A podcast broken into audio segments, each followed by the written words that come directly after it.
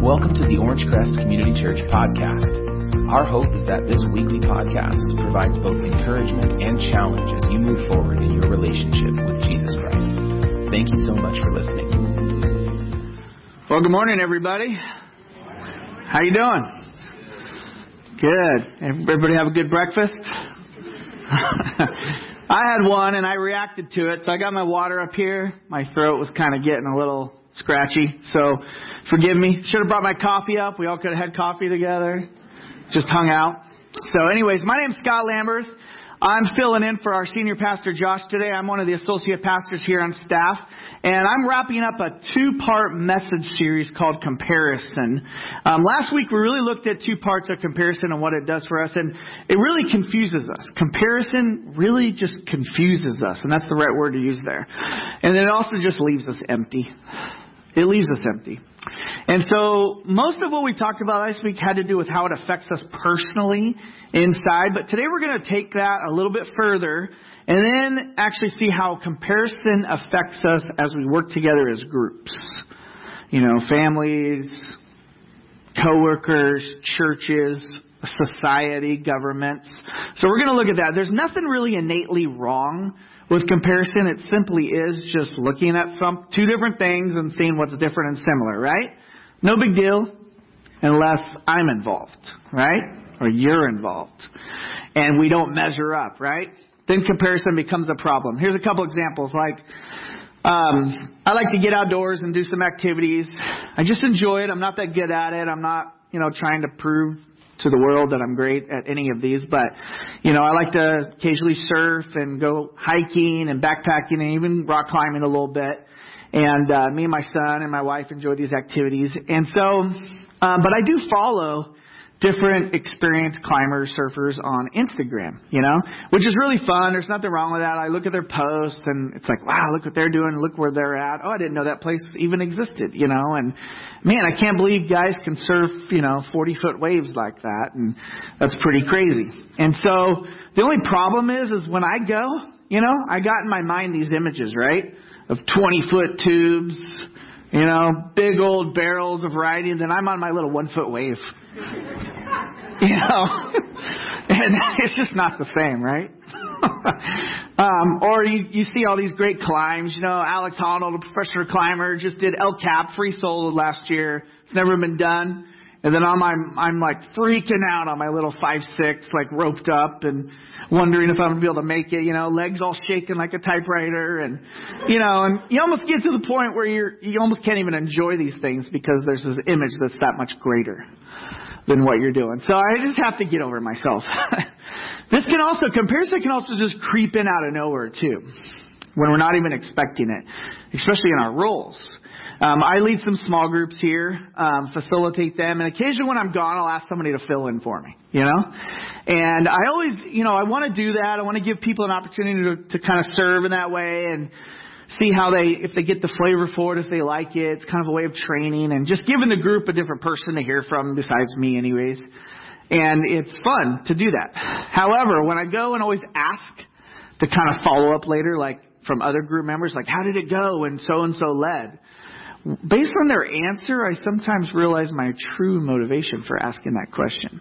And how, I, like, for example, if they say, oh, I was okay, you know, they, they did all right. I'm kind of like, yeah, you guys missed me, didn't you? kind of think of that. I'm like, it's all right. Dad's back this week, you know. We'll make sure the group goes well. But you know, I'm glad they glad they gave it a hack, you know. But if they're like, oh man, Scott, it was great. It was so good. It was probably one of the best groups all year.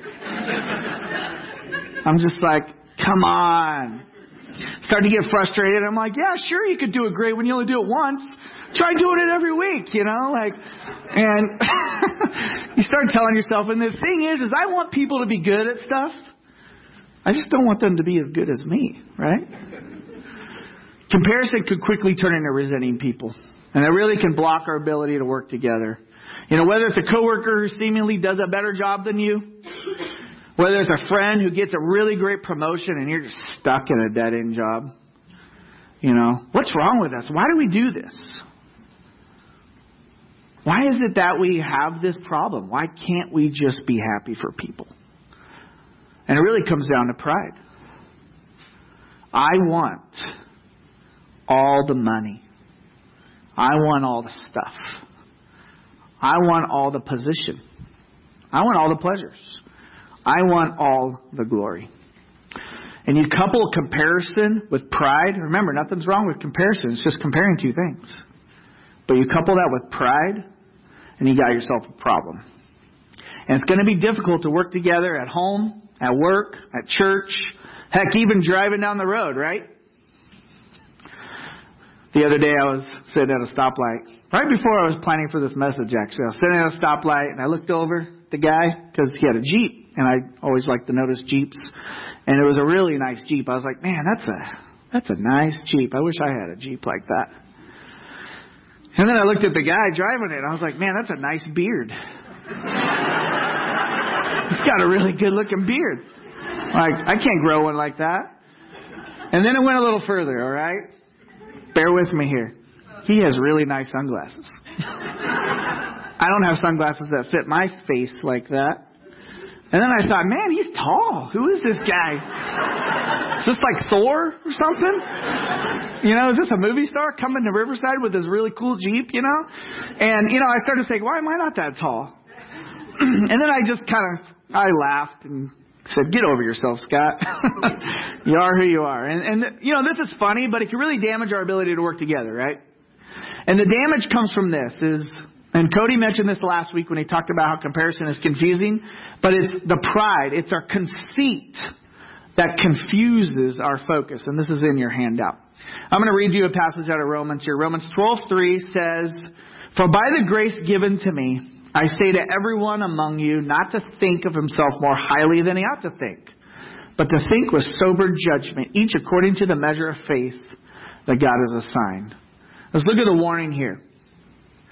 Let's take a look at this. It says, not to think of yourself more highly than you ought to, but to think with sober judgment. Here he's taking pride and conceit and contrasting it with sober judgment. Sober judgment really does come from humility. It comes from humility. And humility is just a voluntary thinking of someone as better than yourself. It's taking a lower position in life. You take that place mentally. You put people above you mentally. Easy to understand, hard to do, right? It's hard to do. And here's why it's hard to do. Is our love for ourself is intoxicating. We become intoxicated by our love for ourselves.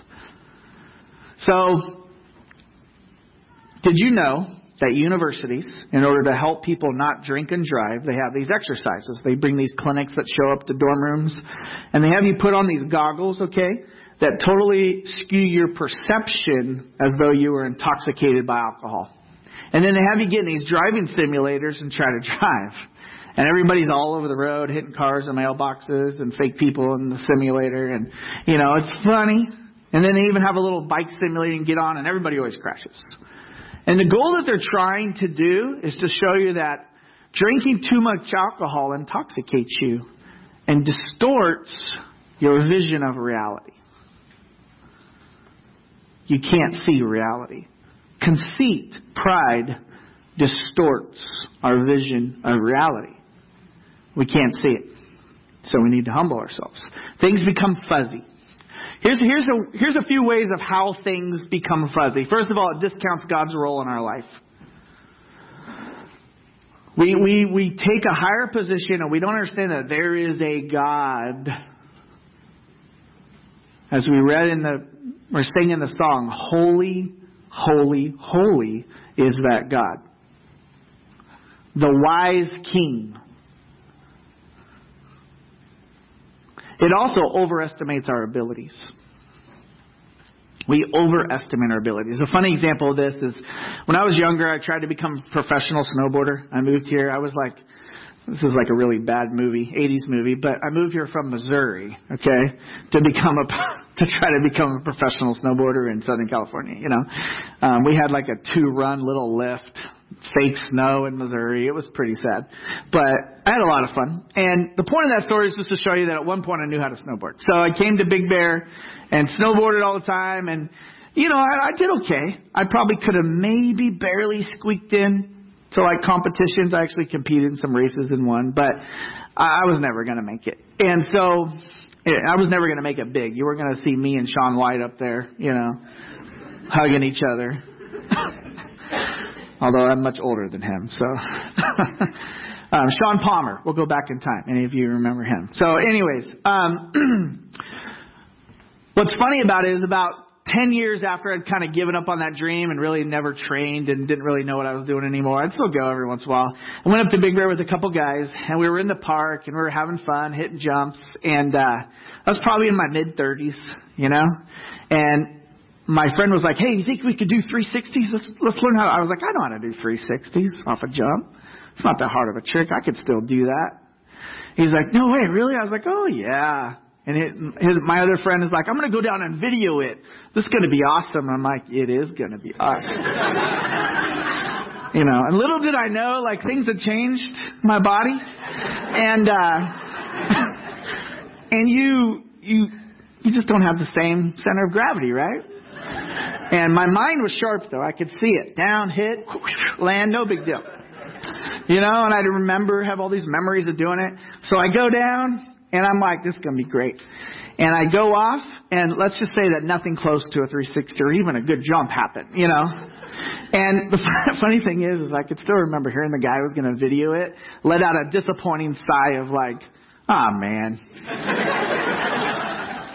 And basically, he was saying like he doesn't know what he's doing, and it was funny. Another way that things become fuzzy is we basically overvalue our individual roles and responsibilities. We think that we're better, we're more important, so we push. We're the star of our show, right? Don't you guys see that? We are the star of our show. Even if we think poorly of ourselves, we're still the star of our little movie that we're creating for ourselves. Don't you wish you could escape that? I know I do. Don't you wish you could just get along with each other, enjoy each other, humble yourself, and not have to be the star? But we are, and what happens is, is we push our agenda. And when we push our agenda, it makes working together difficult. And we need people in our life, guys. However much we fight it, the whole idea of the hermit that lives in the woods is, isn't true. Something's gone wrong in that scenario, if that's reality. We need to work together. We, that's just the way we're created. And so we have to figure out a way to get along. So Romans 12, 4 through 6, basically is a passage written to those who have decided to make Jesus the boss of their life. This is kind of written to how the church should function. And it gives us some good lessons for how to approach working together and putting away our pride and not comparison. So it says, it says, for as in one body, and the body is the body of the, is the body of, is the church, basically. We have many members, and the members do not all have the same function. So we, though many, are one body in Christ, individually members one of another. Having gifts that differ according to the grace, the grace given to us. We'll look at that later. Um, this passage is really chock full of a lot of lessons here. So, um, as it turns out, while conceit confuses, you know, things are fuzzy, guess what focuses? Humility focuses. It allows us to see reality for what it actually is and allows us to know how to take our place. Um, and that's what we need. So here's a few lessons that come from this. The first one is in verse 4, it talks about we don't have the same function. We just don't. In the church, you know, all of us have different roles, right? Some of us are um, teaching out in Kids Zone. Some people are musically talented and they play instruments and sing. Aren't you glad that the people who don't know how to do that don't do that? You know? Um, some of you are strong and can get here and set up and tear down and serve in that way. Some of you are creative you know, and, and uh, are gifted with hospitality and can make things look good and feel good. Some of you are technical and know how to run sound and images and things like that. And all of us come together and kind of work together to pull off what's called Sunday morning. But church is more than Sunday morning. It's it's the people and how they relate to one another. So we have people throughout the week who lead small groups, people who administrate and kind of set the table so the rest of us can get along and organize our relationships so we can relate to each other organically. We have people who are just really good at hosting and including and influencing kind of the social calendar. You know, and, and we need everybody. Um, another area in verse 5, it talks about we all have equal value in Christ. And this is true. We really do. You know, um, I'm going to this isn't sometimes when we think like yeah yeah yeah scott we all have equal value with god you can kind of chalk that up to this. It's kind of like your mom. Like y'all you know your mom thinks the world of you right? I mean in general. You know your mom says oh you did a good job. You know and it doesn't really mean anything right? You're so handsome. Sorry sorry moms. Next week is mother's day I'll just get off the stage. No. Moms offer a lot. Um, they might offer too much. No, just kidding. No, but they they love us and they root for us and it's great. And so it's hard as a kid to be like, yeah, and we all see this. A good example of this is American Idol auditions, right? The moms are like, "Oh, my baby's great." You know, he's the best singer ever. And then you hear the guy like singing and it's not very good. So, but this isn't that.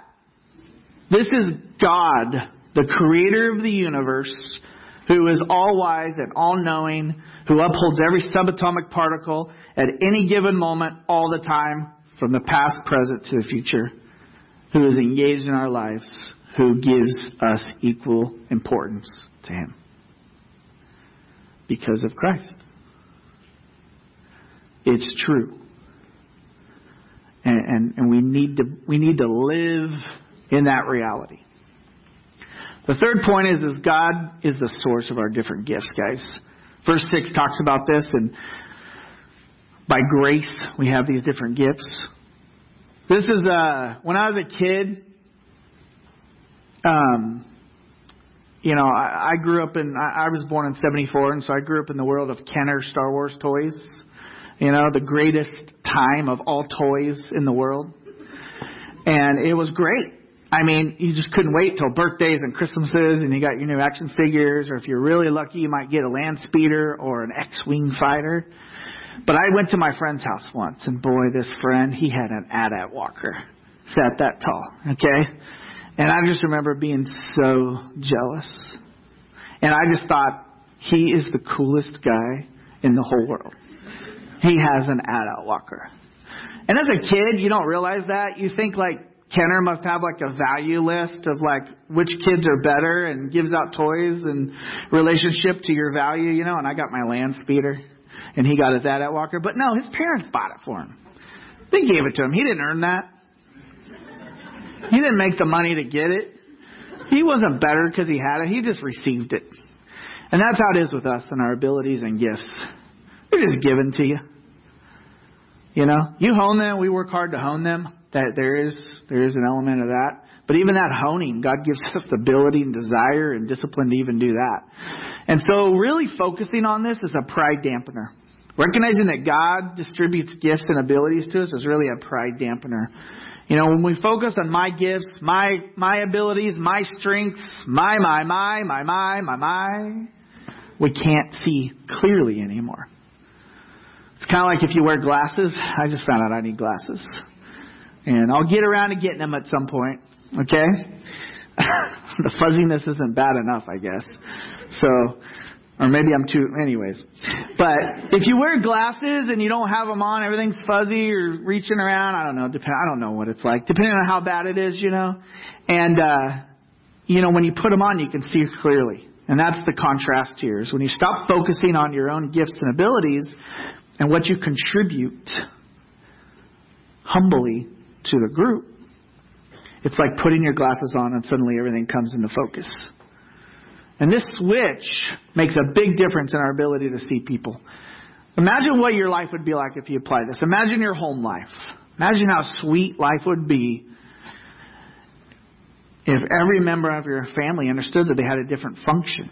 Some are some are dads, some are moms, some are kids, some are young kids, some are old kids, some are dogs.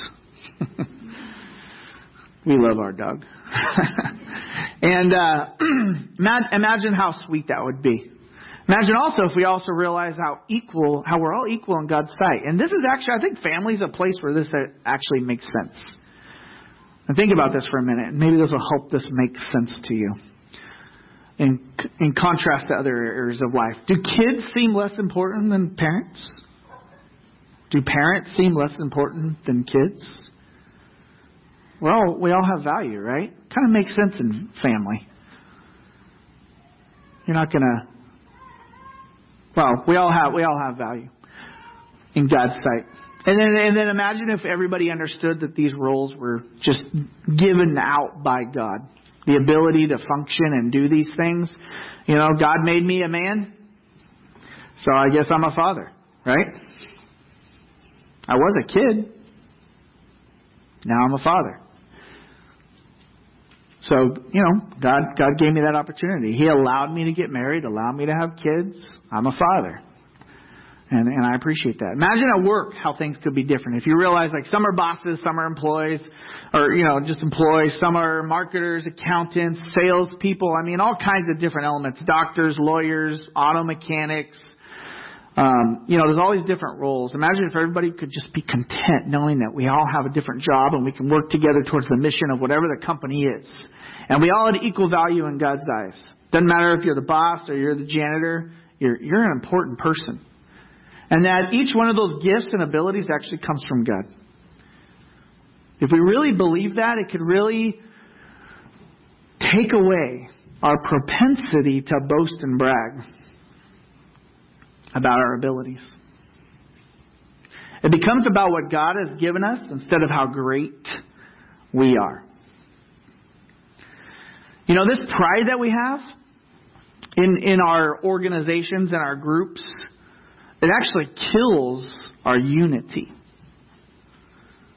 Envy,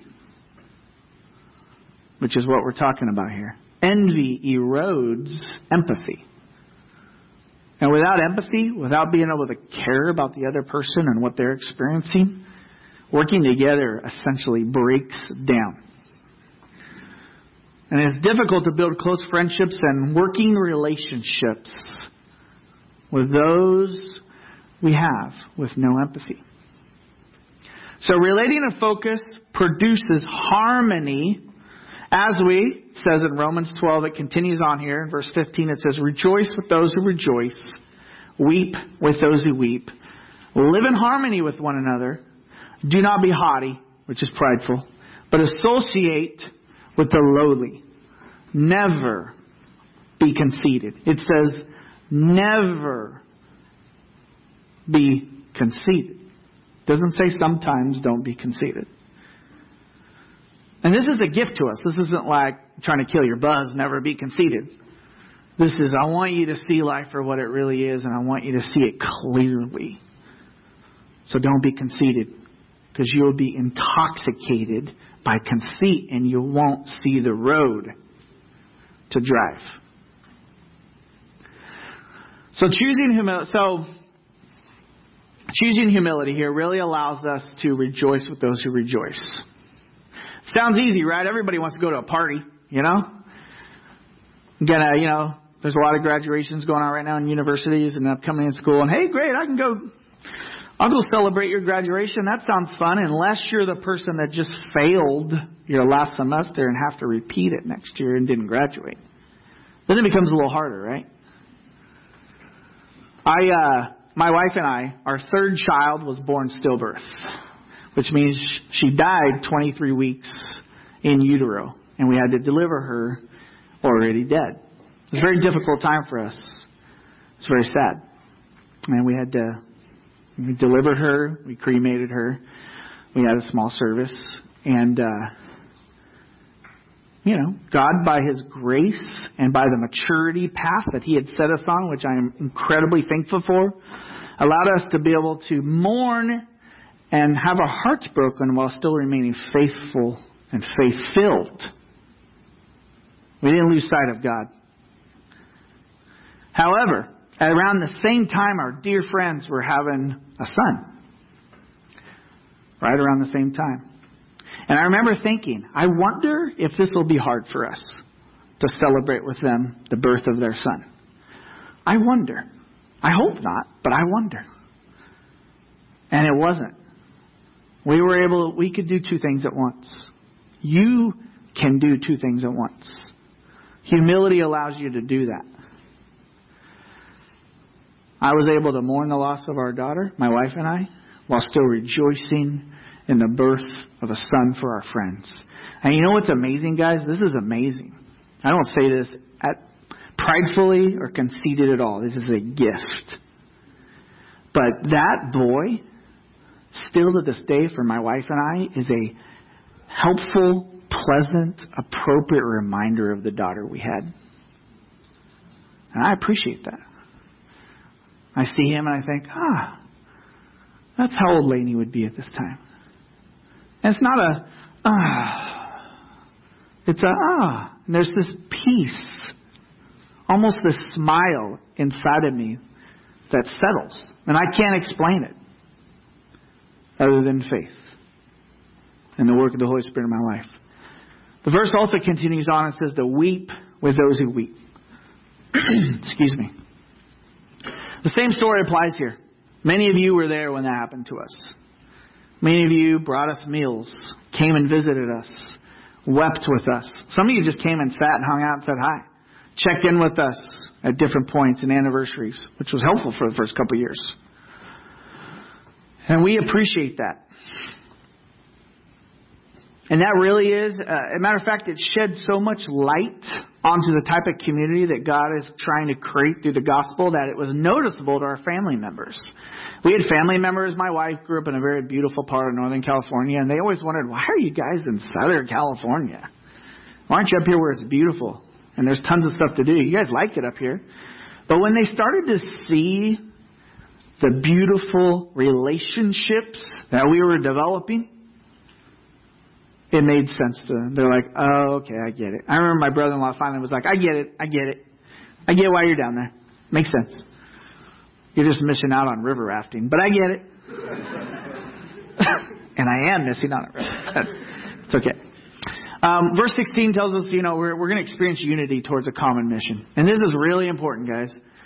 There is going to be so many opportunities in this life to rejoice and weep with one another. This is why this is why this verse is written. Life is a roller coaster full of weeping and rejoicing. We just can't get away from that. And if we can't figure out how to do that with each other, we're not going to work together. And we need to work together. It's good. Here's, here's a biblical, here's kind of a definition of what I mean by biblical unity. This is very clinical. It's different people connected in a meaningful way, governed by biblical values, practicing sacrificial love for one another promotes healing community. You all got that? You know, a much better way to say that would be people banding together in a godly manner is the secret sauce of life. You can't read the Bible without getting that, without seeing that that's true. People banding together in a godly manner. That's the key two words godly manner. And we need to choose humility to do that. Conceit confuses, humility focuses us. Focuses us. That's a mouthful. Imagine how life would look different, how your relationships would look different if you're able to rejoice with those who rejoice and weep with those who weep in work, in church, in home. Imagine just how different that can make things. These perspectives really help us in groups and organizations show the gospel, the good news of Jesus Christ to the world. This is, as we say, evangelism, which is sharing the good news. Living this out is evangelism. This is this is doing our part. So I encourage you I really encourage you, and I encourage myself which is what I mean by that is not to make you feel good about it, but to fill you with courage to take a lower position to those around you and experience the difference that can come from choosing humility instead of conceit. I'm going to invite the worship team on stage. There's a few next steps I want to go over, and what I'm thinking about next steps is here is really take a moment. I'm going to pray in a moment, and I want you to really take a moment to really think through what has God shown you today that you need to move. What's your very next step? Not, oh, I ought to be way down the road and here, but no, what is today? Something I can do today, or a perspective, an attitude, or an action that I can do today to move forward. And really think about that. Here's a couple ideas if you don't have any, but when I'm tempted to compare, thank God for the gifts that others have. Just simply thank thank thank you, Lord, that so and so is really good at that. We we need that in our company, in our church, or in our family. Uh, I'm glad somebody's good at that because I'm not. I might want to be, but I'm not. And then choose contentment personally with the gifts God has given me. Just choose contentment. It's hard to do that but you can do it. And then, or memorize Romans 12:15, which is rejoice with those who rejoice and weep with those who weep. Let's pray. Lord, we just really uh, thank you for today. We love you. We're glad you're real. We're glad that you're the wise King and we can sit under and learn from God. So, God, this is all pretty easy to understand, but this is hard to do. So, all I can say is uh, we ask you for help. Just help us, Lord, to be able to um, figure out how to get this in our lives, Lord. Will you change us by your Holy Spirit and by your training plan for our life, Lord, so we may live this out. In Jesus' name, amen. Thanks so much for joining us today. We pray you've been encouraged by the message and equipped to move forward in obedience to God's Word. Join us again next week for another Orangecrest Community Church podcast.